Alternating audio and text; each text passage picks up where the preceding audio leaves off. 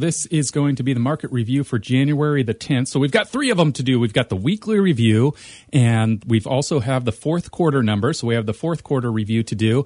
And since the fourth quarter is the last quarter, we also have the annual review to do. So we've got quite a few of them here, starting out with the weekly review. The Dow Jones shot beyond 29,000 for the first time on Friday, but it retreated a little bit. So it actually ended, you know, a little less than 29,000. It But ended it peaked up, over. It It peaked. peaked over it right. during the day, uh, Friday. So the current close is 28,823 for the Dow Jones. The S&P 500 is at 3,265. Um, and then you have the small and US, uh, excuse me, small and international were both down for the week. The Dow and the S&P 500 were both up for the week. The 10-year treasury is at 1.82. So again, those are just the weekly numbers. What happened this past week uh, doesn't really make sense to do in a year to date because not much time has happened yet on the year to date.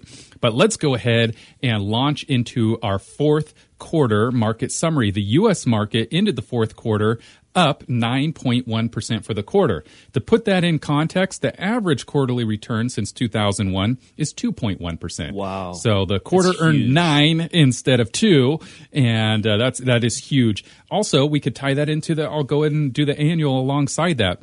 The annual return for the U.S. market was 31.02, so really strong for the year. But yeah, that fourth quarter is what gave a, a third of the entire return in that in that fourth quarter. Moving on to the international stocks for the fourth quarter had a positive return of 7.86. Compare that to the average quarterly return since 2001 of 1.5.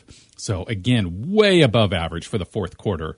Also, similar to U.S. market, the, the annual return was 22.49. So, about, again, for the international, about a third of that return all occurred in that fourth quarter. Emerging markets up 11.84 for the quarter. So, for the quarter, emerging markets did the best for Yeah. sure. Um, however, if we look at on the annual basis between those three, emerging markets, um, you know, did the worst.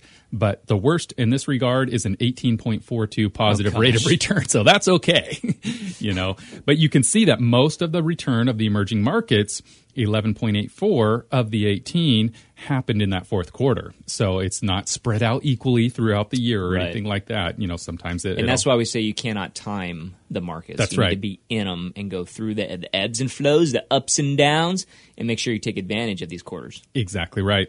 Uh, global real estate. Here's an interesting one for you. For the fourth quarter, 0.8%. So less than a percent return. It was positive, but it was less than a percent.